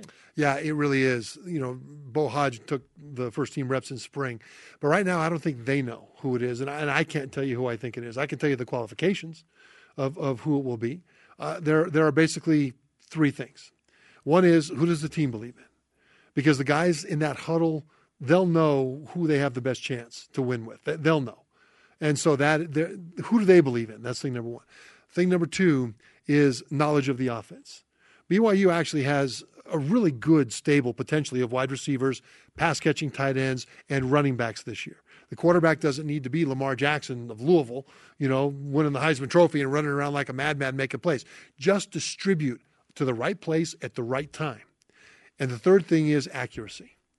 You know, you've got to be able to get the ball there. It has to get where you want it to go. Now you limit mistakes, all the other things you need to do. But if the team believes, the team will believe in the guy for him to be the starter. That guy will be able to process information quickly and know where to get the ball, and then he will have the accuracy to make sure the ball arrives there when and where it's supposed to be. And because of the nature of the guys competing for this job, I think that whoever does earn the starting job will be able to do those things at a high enough level for BYU's offense to look completely different than it did last year. Yes or no? Could it be a freshman, in your opinion? Yep, sure could. Okay. Yeah, it sure could be a freshman. You know, Zach Wilson coming in, he's, you know, we don't know what he is. We know what he was in high school. Very exciting. But we'll see if he can be that guy. Joe Critchlow, I thought, showed a lot last year when he started the last three games. You know, last year he just came off his mission. You know, he didn't didn't expect to be around. Next thing you know, he's starting for the Cougars. Three and so, games, yeah. and so the but he's got uh, I think that mental capacity. I think he's got the potential for accuracy. Beau Hoge, I think, is a guy that's underrated around here. I mean, he got into a game a couple of years ago where he was sort of thrown in, not expecting to be there. Went in, it was a bad situation. He didn't perform well. Boom, he comes out, and I think that's what BYU fans, you know, that was their their view of him. You know, then at Utah State, he was doing really well last year before he got hurt. Yeah. You know, so I think Beau Hoge is a guy that's got the ability to compete for that job. And of course, Tanner Mangum started a lot of games around here. So, you know, there then there's another guy, Hall, I think it is, right? Jaren Hall. Yeah, just came off a mission. So the point is, you've got guys that have some combination of experience, the mental capacity, and the the physical capacity. That when it all gets shaken out, they'll get the best out of each other, and somebody's going to come out the top, and he'll be fine. All right, Trevor, we've got 30 seconds left in this interview. Uh, let's just ask you a true or false question. True or false, BYU going to a bowl game will be and should be viewed as a success this season? True. Okay. True.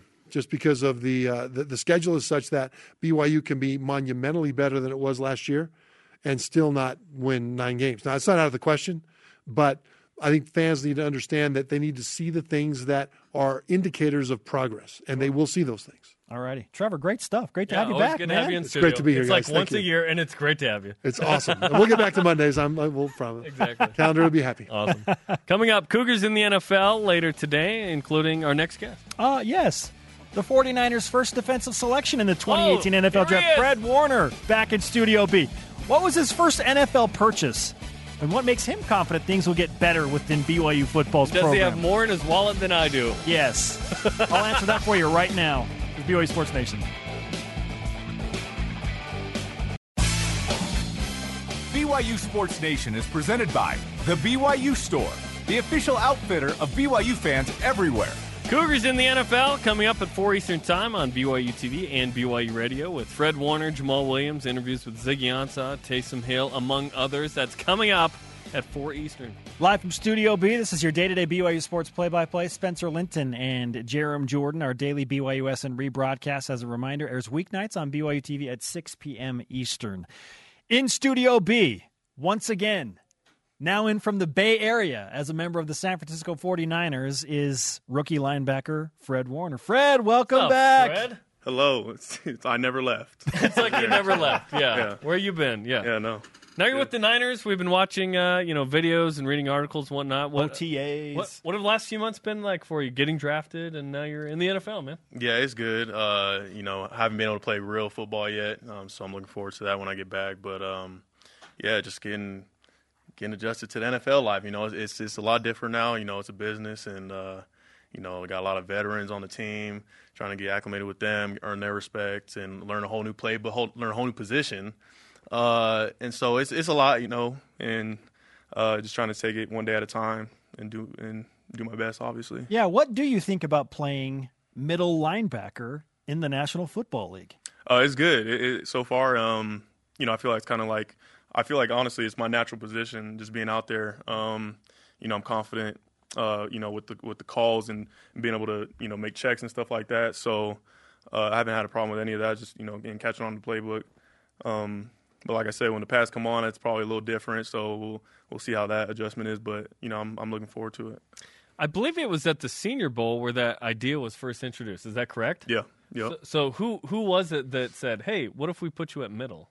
Do you remember who or when or what? I mean, I just remember coming to the Senior Bowl and like they they uh I think they just kind of had like what everybody's position was going to be for that week or where everybody was you know slotted at, and they had me at middle, and so I was like, okay, I don't know if like the coach that coaching staff Hmm. wanted to see that or if like other teams wanted to see that, so they asked the team to put me at that position. I don't know. So you know, I'm glad it happened though because I got good film at that position from the game and in that practice week, um, and it got me to where I where I'm at right now. Just with all the skill set that you have and, and your rangy ability to just kind of do whatever, I always felt like outside was a better fit. But do you feel like you feel like middle is your natural position? Yeah, I, I mean, honestly, I do. Uh, you know, all that other stuff, being able to play in space and and cover and all that stuff, kind of helps me to be able to play this position now. Um, you know, it only, like I said, it only helps me um, to be able to do what what they're asking me to do. So, Fred Warner with us on BYU Sports Nation. How was the NFL draft experience different than what you anticipated it would be? hmm, um, that's a good question. Uh, you know, I didn't I didn't really know what to expect. I mean, especially like you know where you're going to land. Everybody says that. Or my agent would tell me that you know it could be somebody that you've been talking to that you visited, or it could be somebody you've never even spoken to. Uh, so I, I kind of just was um, you know, taking it all in. I was with some of my family and friends, didn't make it too big. Um, but, you know, I kind of knew I was going to go on that second day. And I'm sure everybody else was, you know, everybody who was there, they wanted me to go as soon as possible. So when picks, you know, kept going and going and my name wasn't called yet, you know, they started getting a little, a little down. I can kind of feel that. But I, I, I knew, like, I knew that I was, I was going to go where I went. And so I wasn't um, nervous about it at all. And, uh, you know, the call was, you know, it, it was what it, what it was. I thought it was Miami, Fred. I thought it was Miami, but it was San Francisco. Right, what, what, what made you think that? Well, you worked out for them a couple of times. Okay, you yeah, know, visited, know some people down there. Yeah, yeah, you know a few guys. Yeah, okay, yeah, yeah. okay. All right. Dolphin's your favorite animal, I think, or something. So, yeah, yeah. Um, did any did anyone call you near the Oh, draft not. where where you're like, don't okay? Because that's always the thing where I'm like, do not call Yeah, the guy no, that- while he's waiting, right? That'd have been bad because that, I mean my phone would vibrate because like Twitter notifications or something. I'm like, uh, but nah, it wasn't the call. I'm thinking it's a call. I'm like, oh, it's the call, but nah, it wasn't the call. But Did um, you work out for and talk to Niners people beforehand, or were they one of the teams that didn't have any contact? Oh no, I I visited. It was one of my 30 visits I, I Mm-hmm. took. Uh, and on that visit, you know, they they expressed how interested they were in the type player I was in, in person, and so, um, you know, I had a good feeling about them all along, and obviously I landed where I was, and it's been great ever since. Now, I, I feel like there should be some validation because of the GM that drafted you as Mm-hmm. one of the all time defensive greats. What's your relationship like with the head coach and the general manager of the San Francisco 49ers? Yeah, so far it's been it's been awesome. I mean, John Lynch, he he's from San Diego, a San Diego San Diego guy, so we have that connection there. Uh, he played at an extremely high level uh, in the NFL, and so the fact that he had that interest in me and to be able to, you know, draft me where I where I was drafted, that means I have a lot of confidence in It's what I can John do. Lynch, man. I mean, yeah, he's the man. I mean, he, everybody knows that, especially around that facility. Um, and so, yeah, I mean, it's it's just a process. I'm just taking day by day, man, and, and you know, not getting caught up too much in, uh, you know, in the in the process. Just kind of, you know, taking day by day. What are you looking forward to the most about playing in the NFL? Hmm. Good question. Thank you, Uh, Fred. yeah, probably. Uh, you know, just uh, competing against some of the guys that you watch on TV growing up. You know, it's crazy being in the same locker room as, as Richard Sherman right now. You know, everybody calls him Uncle Sherm just because he's the he's the old vet. He's the old vet in the locker room. Um, From my Seahawks, bro. From your Seahawks, Yeah. who we will beat this year. Yes. I'll take a split. Yeah. but uh, yeah, I mean, it's just it's just cool, and uh, to now be now be a part of that and to be able to compete against those guys is is great. Question in on Twitter from at Tyson Peterson says, I'd love to ask Fred, what is the most exciting aspect of playing with the 49ers? Hmm. Uh, I mean, there's a lot of excitement just around that our our program right now, um, especially with the pieces that we brought in. You know, with Jimmy G, Jimmy and what he GQ. did. Jimmy GQ, man, he's he's the man over there, and uh, it shows in his play and the way he carries himself out there on the field, uh, and what he was able to do at the end of the season, and the way we finished that part of the season. Uh, you know, it's all it's just gonna propel us into this upcoming season, and um, so we're really excited.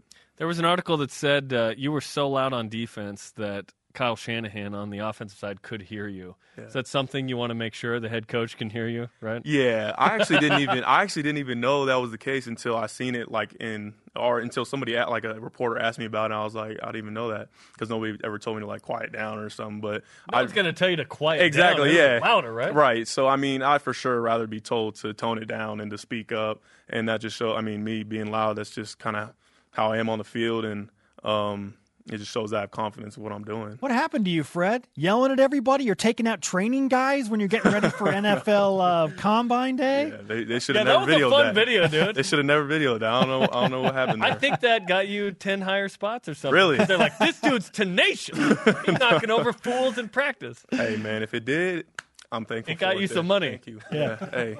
What do you? We'll finish with this. What do you expect from your brother Troy and this BYU football team that makes you confident that they can rebound from what happened last year? Yeah, I mean, I I expect them to obviously um, go out and win every game. That's the expectation uh, every year. Um, I think we have the vets and the guy and the, and the pieces that that are uh, are there um, to be able to do that. And you know, it's all it's going to take a lot of leadership, and the team's got to be really tight knit.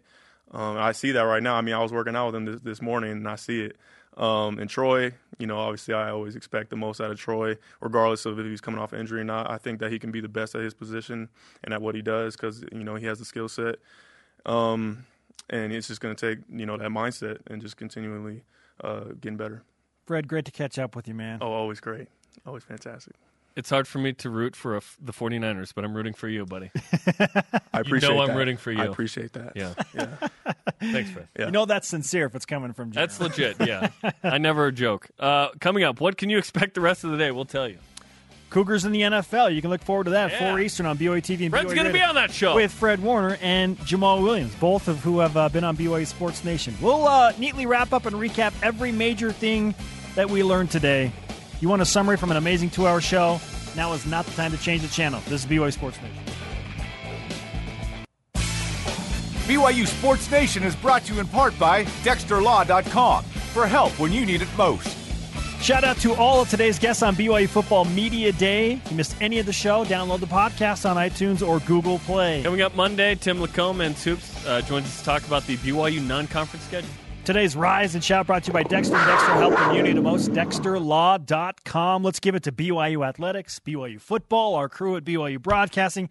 It's a huge effort to put on this two hour production. Absolutely, and it's just getting started. Yeah. There's much more The entire media coming up, not only web chats, but uh, studio shows. Also, a shout out to Jamaal Williams, who's rocking a fanny pack Yes. still. I think it's it's, like a Louis a Vuitton. designer. It's like a Louis Vuitton Yeah. fanny pack. So if you're going to do it, Where do you might- even get that? You might as well go with Louis V or Gucci or something, the right? Holy cow. Uh, our audio podcast always on iTunes, Google Play, and the TuneIn app. If you miss State of the Program, you can always stream that on demand. And again, if you miss any of this show, that's why we put it online, so that you can relive it, engage in it uh, whenever you want. Hashtag BYUS on all the social media platforms. Final words, Jeremy? Conversation continues on Twitter, Instagram, Facebook, hashtag BYU. And we're doing some web chats coming up in Korean and Portuguese later, so stay tuned for those online. All right, we'll look forward to Cougars in the NFL. And there are the web chats. Lauren Frankham ready to roll. Shout out to Austin Hoyt for Jeremiah Spencer. We'll see you on Monday.